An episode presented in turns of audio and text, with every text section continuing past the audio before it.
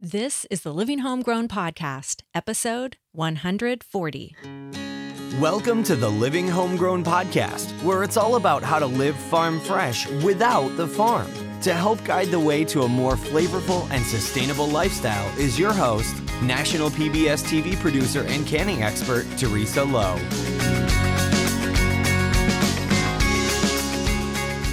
Hey there, everybody. Welcome to the podcast. I'm your host, Teresa Lowe, and this podcast is where we talk about living farm fresh without the farm. And that includes organic, small space food growing, canning and fermenting the harvest, and artisan food crafts like baking your own bread. It's all about the different ways that we can live closer to our food and take small, delicious steps towards living a more sustainable lifestyle. If you'd like to learn more about any of these topics or my online courses, my coaching, or my Living Homegrown membership, just visit my website, livinghomegrown.com.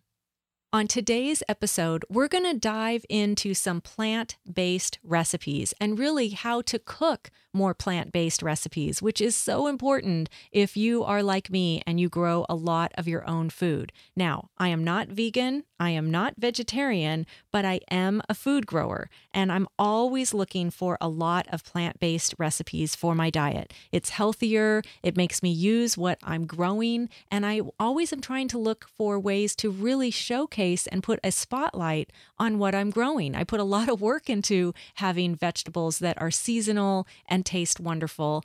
And so I want recipes that really do the showcasing for me. Now, to help us dive into this topic, I brought on author Laura Wright. Now, she has a blog and a book by the same name called The First Mess. Now, her cookbook, The First Mess, is brand new and it includes vibrant, plant based recipes to eat well throughout all the seasons. And I really wanted Laura to come on for two reasons. First of all, her recipes are really fantastic. These are not like vegan recipes where she's trying to recreate a meat recipe in a vegan way, you know, which, by the way, that always felt kind of weird to me whenever I'd see that in a vegan or vegetarian cookbook. But that's not what Laura does. Instead, what she does is she skillfully takes produce and she shows us how to create layers of flavor with that produce so that the produce is delicious on its own.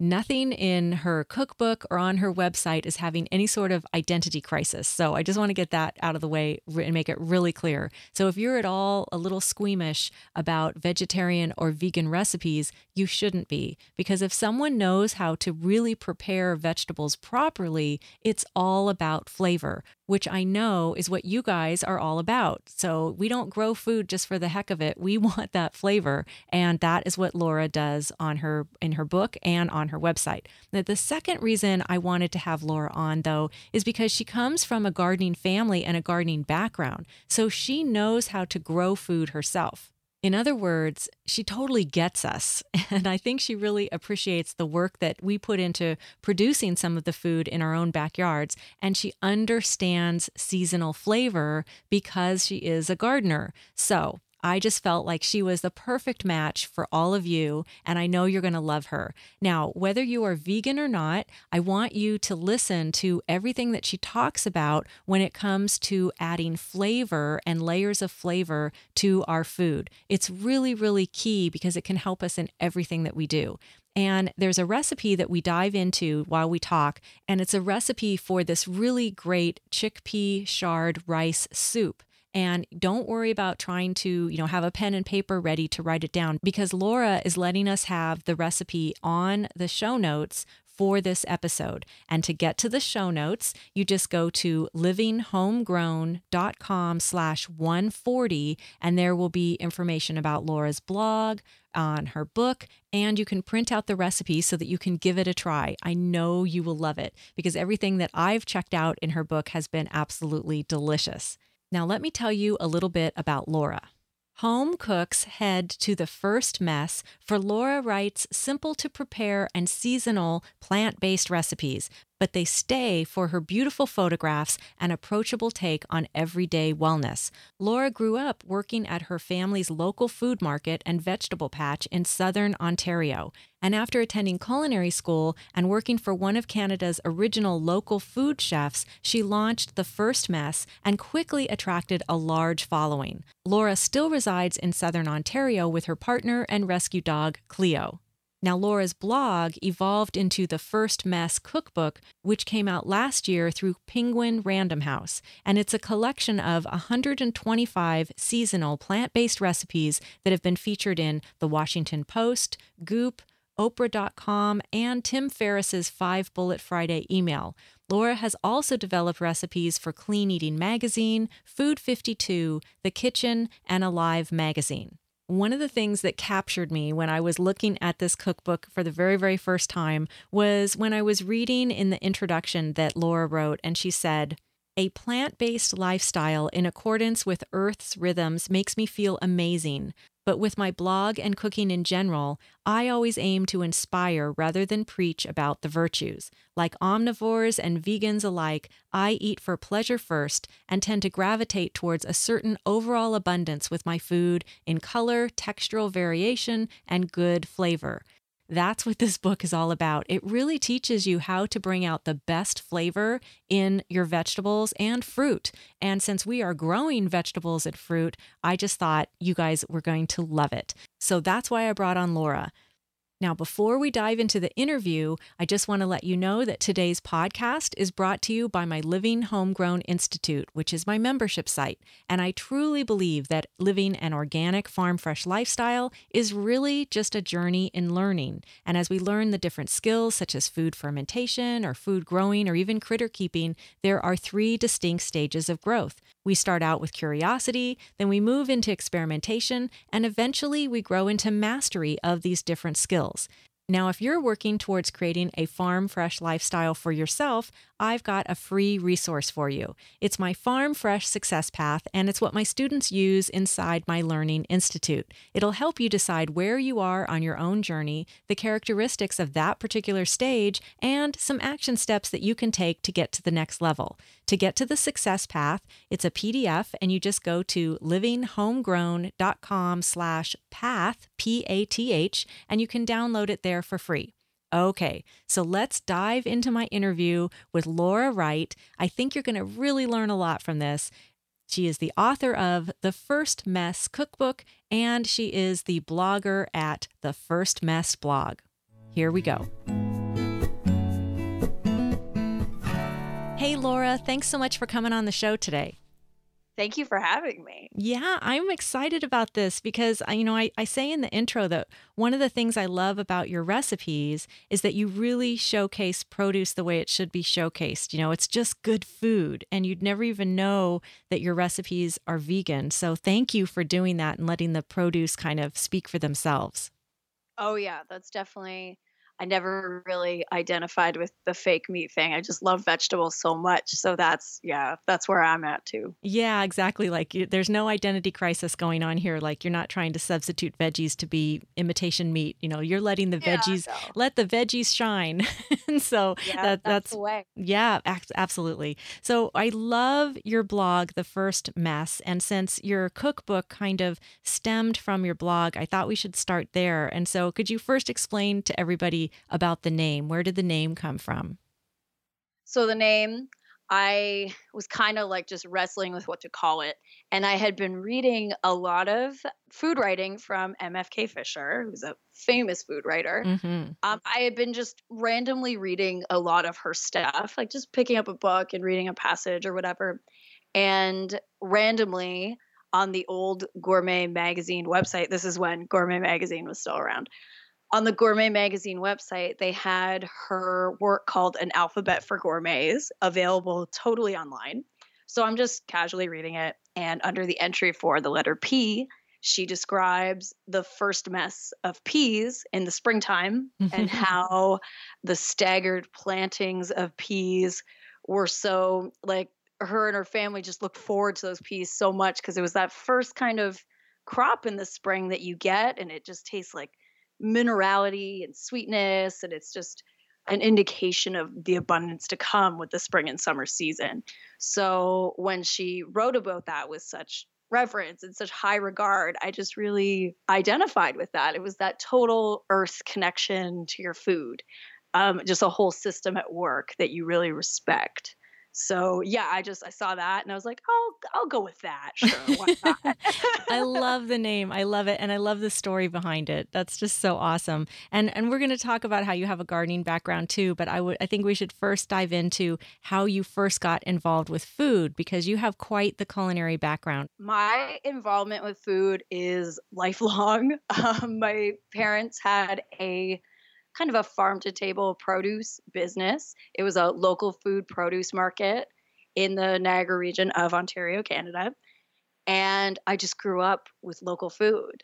Like it was just it was kind of a store where people in the community would come if they couldn't like get out to a farm stand or they couldn't get to a farmers market on the one day a week they would just come to my dad's store where the best local produce was available during whatever time of year so I always knew, even like as a child growing up, that like you had really good corn in August and the best strawberries came like kind of near the end of June. Like it was just something that we knew. And we were so blessed to grow up knowing about seasonality and that kind of thing. So my love of food, my interest in food is just from the beginning has been there. And then I finished high school. I went to university for kind of like a liberal arts thing or whatever, but I was still working in restaurants just to pay for tuition and whatnot. And then I finished that and I was still working in restaurants because I obviously could not find a job with my liberal arts degree. And I was like, you know, maybe I'll just go to chef school. Like, I had just turned vegan and I was really enjoying the process of cooking again just because I was trying all these new techniques and ingredients was like, maybe I'll go, like, I'll do a nutritional culinary program. Maybe that's like what's pulling at me. So I do that. And I'm still working in restaurants like all the time. I'm working for one of Canada's like original farm to table local food chefs at this point while I'm in school. And I just feel like I'm really in my element and I'm learning so much. I'm volunteering at like a food bank and community food education center as well. Um, and then when I come out of all of that, I move back to the Niagara region where I'm from. And I get a job at a new restaurant, but it's not busy at all. So I have all this spare time.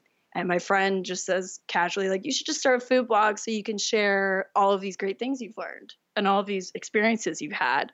And you can just write about food and tell people about like your recipes and what you're making. I was like, okay, that sounds like a really fun hobby. I'll just do that. And then it just totally turned into what I do for a living, basically. Ah, that's so awesome. Well, I think one of the reasons I connected with your blog was really because I, I could see that you immediately understand the nuances of some of the vegetables and fruits that I grow and like you you get it. You know, as a gardener, we put a lot into bringing out those seasonal flavors and there's nothing like something fresh picked and you take that and turn it into something wonderful. So, I would love to know like what's your philosophy around the food that you put on your blog? I would say, and this is different for everyone in terms of like a proper definition, but it's very natural and organic. I don't try to like, I don't try to like jam a square into a circle and like take vegetables and turn them into like a weird meat simulation. I just really enjoy vegetables so much, especially because like, and you get this because coming from a gardening perspective, you work so hard to get them and to make them perfect for me when they're in season when i'm ready to cook with them i don't want to fuss with them too much. I just want to maybe give my readers or my followers kind of maybe a new food preparation method or like maybe just give them a more streamlined way to prepare something or like a new spice blend something as simple as that or like a really great sauce that like is very all purpose but especially well suited to whatever's in season. I just really let the vegetables kind of do their thing or like the whole grains the pulses like i mean i work with a bunch of pantry stuff too but i love simplicity but like thoughtful simplicity that lets the true seasonal product be the focus.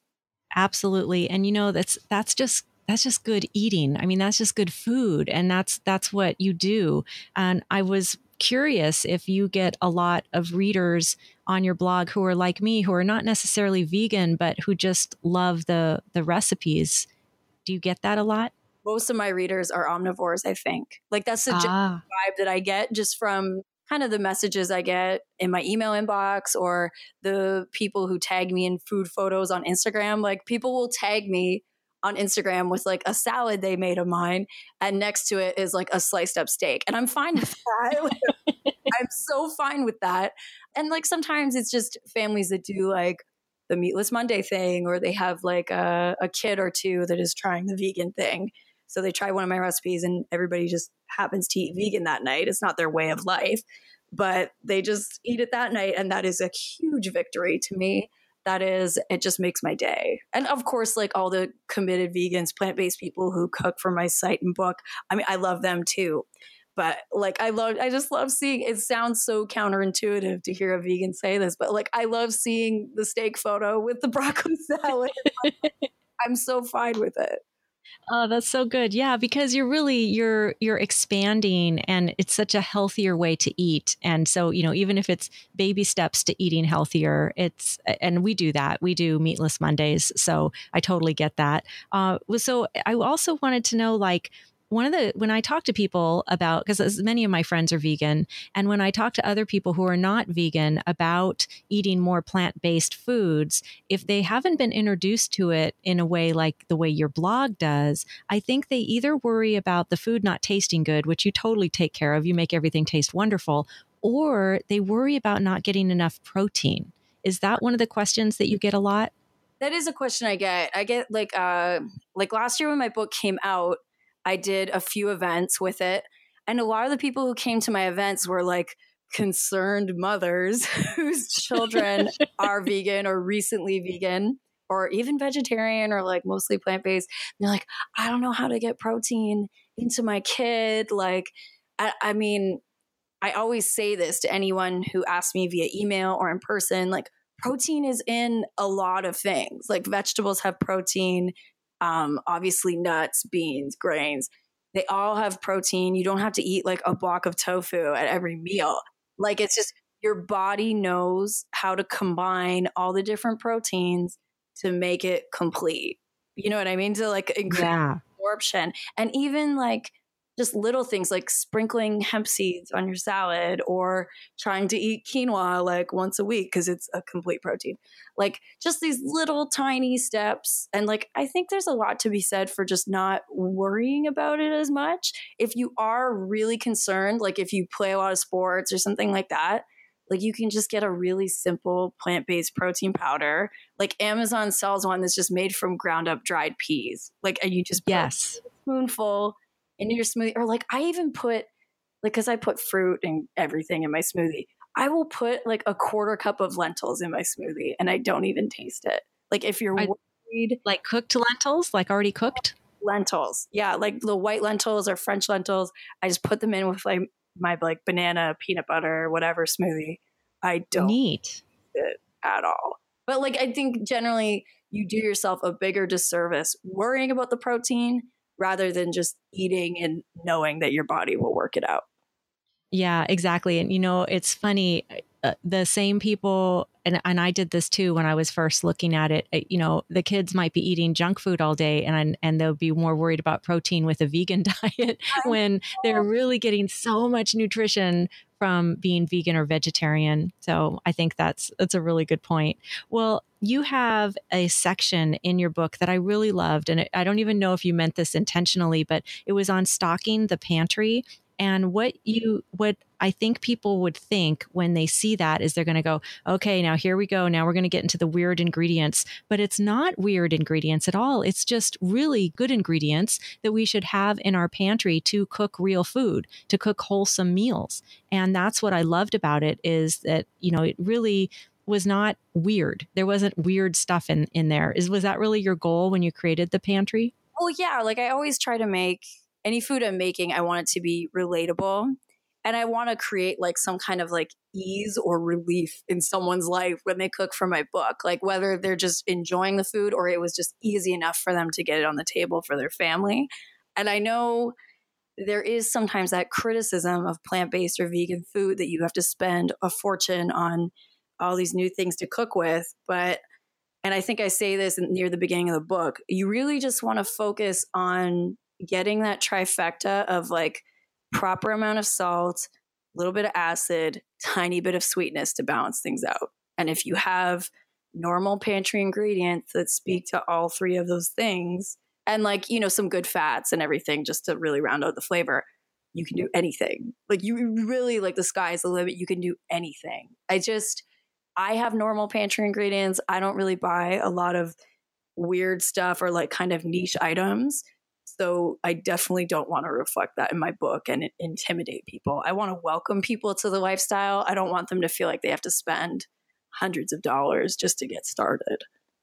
Yeah, exactly. As I started thumbing through, I was like, oh, this is so good because this really shows like just having the basics on hand. Like you talk about, you know, we should have you know, brown rice, beans, canned tomatoes, things like that in our pantry all the time. And from that, you can whip up just about anything. And then you have uh, some some things. There was one little section that you had towards the end, which I thought was really good. And I'd love to ask you about it first. It was flavor savers that you had, and they were just really simple things that we could have on hand that really can boost flavor. So this is uh, out of the whole pantry section, the flavor savers area. Probably if you have a very basic pantry. A couple of the things there might be new to you, but uh, like some of them are regular too. Like I think I have mustard in there, which is mm-hmm. basic, but like I mean, you add it to vinaigrettes, you can add it to any kind of sauce, and it really balances the flavor. It gives you like that fifth taste or umami, right? Um, yes. other ingredients I have in there are miso, which I mean, I don't know. I think a lot more people are cooking with miso now outside of like making a soup. But like, I, again, I put that in any sauce and it just gives it that depth of flavor, that like little thing that you can't definitively pick out, but it's just so satisfying because it's there. Um, but yeah, miso, tamari, any of those like kind of fermented soy things are amazing. And you can buy non soy alternatives for both of those things now. Um, and I think I have nutritional yeast in there. Like that's the wildest ingredient I think in the whole pantry section. And it's like, yeah, but that's not a hard thing to get anymore. Yeah, exactly. And so, describe the flavor of nutritional yeast. It is. Everybody says, well, not everybody, but a lot of people say that it is cheesy. Um, I don't know if I would call it cheesy. I would call it deeply savory. It has like it's amazing if you're making like a kind of a knockoff vegan cheesy sauce or something like that. But for me personally, my favorite use for it is in like a vegan Caesar salad dressing where I'll do like a kind of like a cashew base or even I've made like a sunflower seed base. Like I use raw sunflower butter and just add water, the nutritional yeast, some garlic. And it gives you that like, I don't want to say cheesy because I don't think it is cheesy, but it is like a, just a deeply savory, hinting at cheese kind of flavor. Yeah, it's um it's a it's a full flavor. It's it really is hard to describe. I hadn't really thought about it when I asked you that question, but um because I've had it too. Uh but it, yes, it's a very full, it's a deep, satisfying almost like um you know, curl up by the fire kind of flavor. I don't know if that even makes sense. Savory, I don't know. I just yeah, I put it on everything. It just tastes so good. So yeah, yeah. And, you know, I pick it up. They have it in bins at like Whole Foods grocery store. It's very easy to get. Yeah. It's, yeah. I mean, they even have it at like Trader Joe's, like all the majors have it. So, yeah.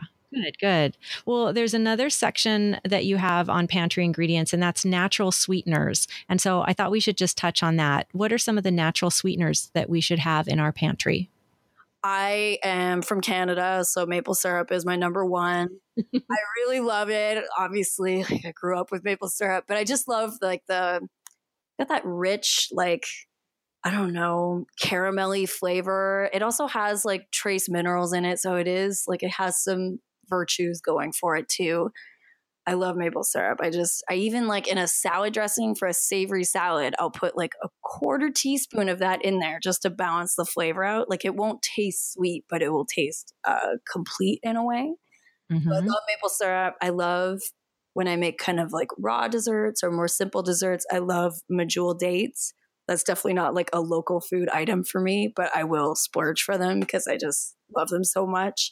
Or even like if I need a snack, I just put a little almond butter in a date, and that's my favorite. Mm. I just love that. Um, dates, maple syrup. Sometimes if I have to make like a baked good that really needs structure, like certain styles of cookies really need like a granulated sweetener. So I will go to like a coconut palm sugar or even a maple sugar if I can like get my hands on some that's somewhat affordable. But I that's least often. Like usually I just try to work something that I can make it with the maple syrup because I mean, I just live in the land of maple syrup. I have a ton of all the time. Like friends of ours tap their trees in the spring. So Oh, fun. That's really cool. Yeah, I did notice that you had a lot of maple syrup, so now that makes sense. But uh, I, I love using maple syrup as well. And another thing that you recommended in the uh, in the pantry section was you love sprouted whole spelt flour, and I wanted you to tell everyone what was so special about that. So sprouted, I found this when I was testing for the book like I would get whole spelt flour, I would get light spelt flour, like the one that's milled a little bit more and uh, sifted. And then I tried randomly at my bulk food store, they had sprouted spelt flour. So the germ or the grain was obviously sprouted and then dried and then ground. And I found the flavor of it to be, even though it was a whole grain flour, it was lighter. It wasn't as strong. Like I love the nutty flavor, but it wasn't as strongly nutty.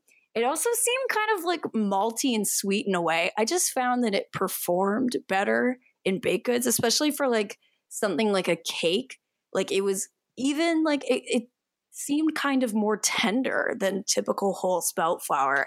So I kind of just stuck with that because the best results I was getting was with that spelt flour, the sprouted version.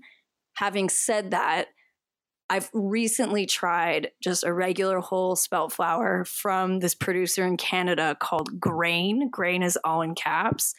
And their flour is so fresh. Like they have such a strict like mill package sell schedule. Their flour performs just as well. So I think it's it's something combined with like the sprouted nature of the one flour and like maybe freshness has a lot to do with it as well but I've just, yeah, I'm a real spelt fan, but I'm a lot more picky about my source than I used to be. Yeah, yeah, that I'm sure that makes a huge difference. Well, you said something there that caught my attention, and it was when you mentioned cake. And I know being um, with my friend who is vegan, she has all these like tricks up her sleeve for when she has to substitute eggs in recipes. And I know that's a question that people will ask me a lot. Like, if you don't use egg, then how do you hold everything together? So, what are some of the tricks that people can use if they want to eliminate eggs from their diet? So, eggs are like the trickiest thing to replicate in vegan baking for me, especially if you're not going to like one of those like vegan egg replacers that you buy at the store that's already formulated.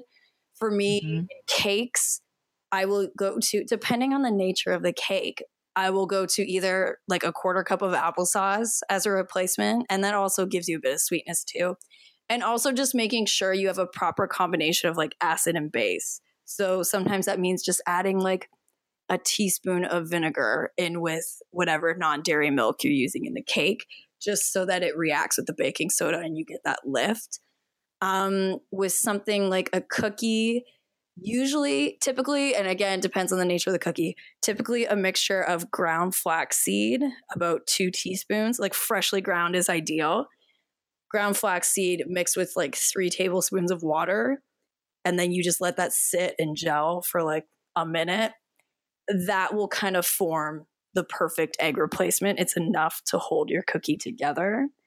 Um, in other instances i have used this is kind of still new to me. I still play around with it. It's the water from a can or from cooked chickpeas. It's called the aquafaba method.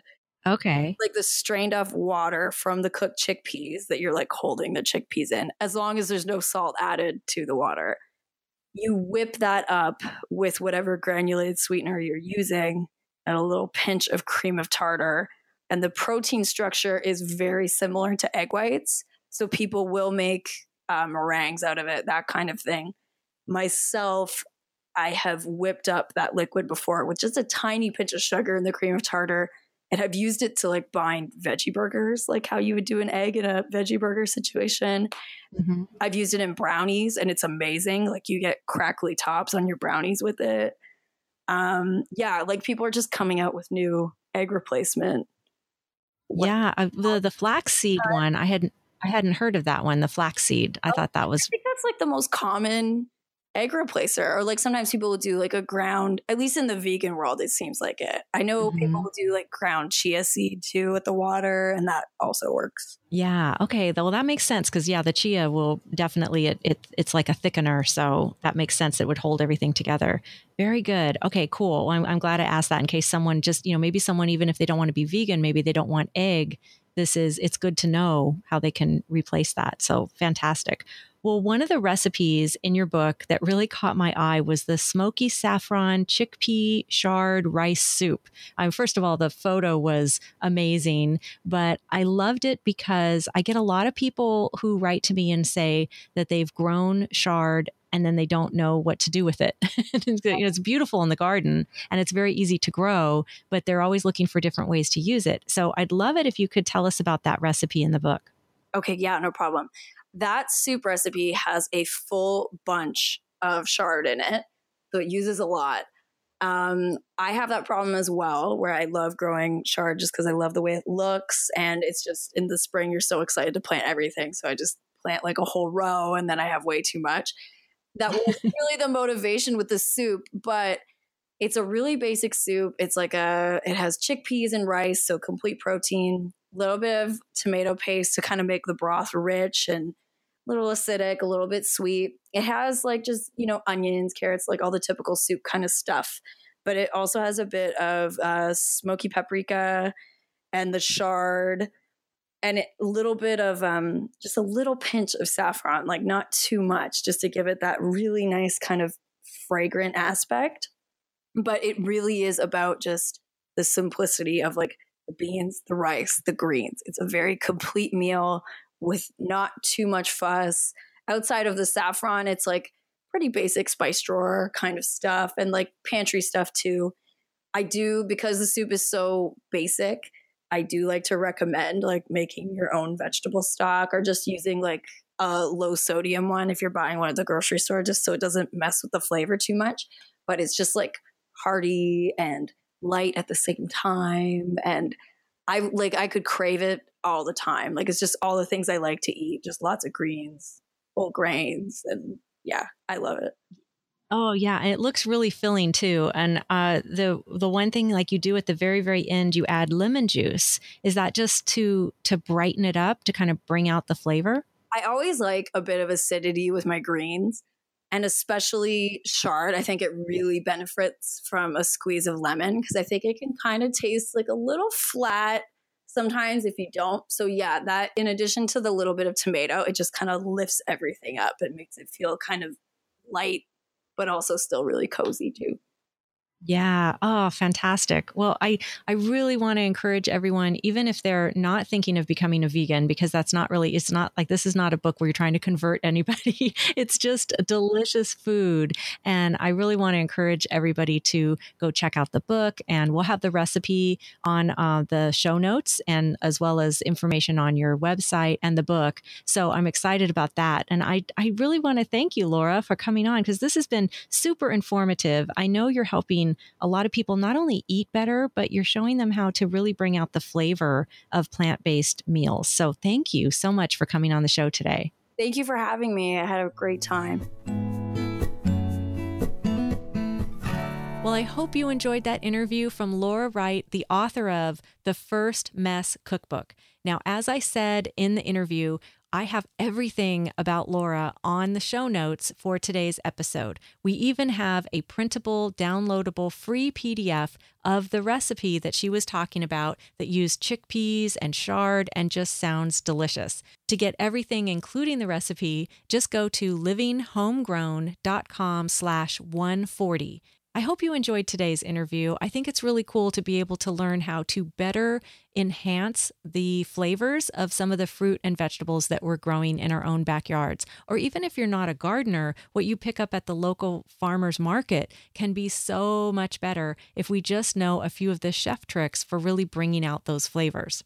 Now, remember that today's episode was brought to you by my Living Homegrown Institute, which is my membership site. And if you would like the free PDF all about the success path to living farm fresh, then just go to livinghomegrown.com slash path, and I will have a free PDF for you to get started.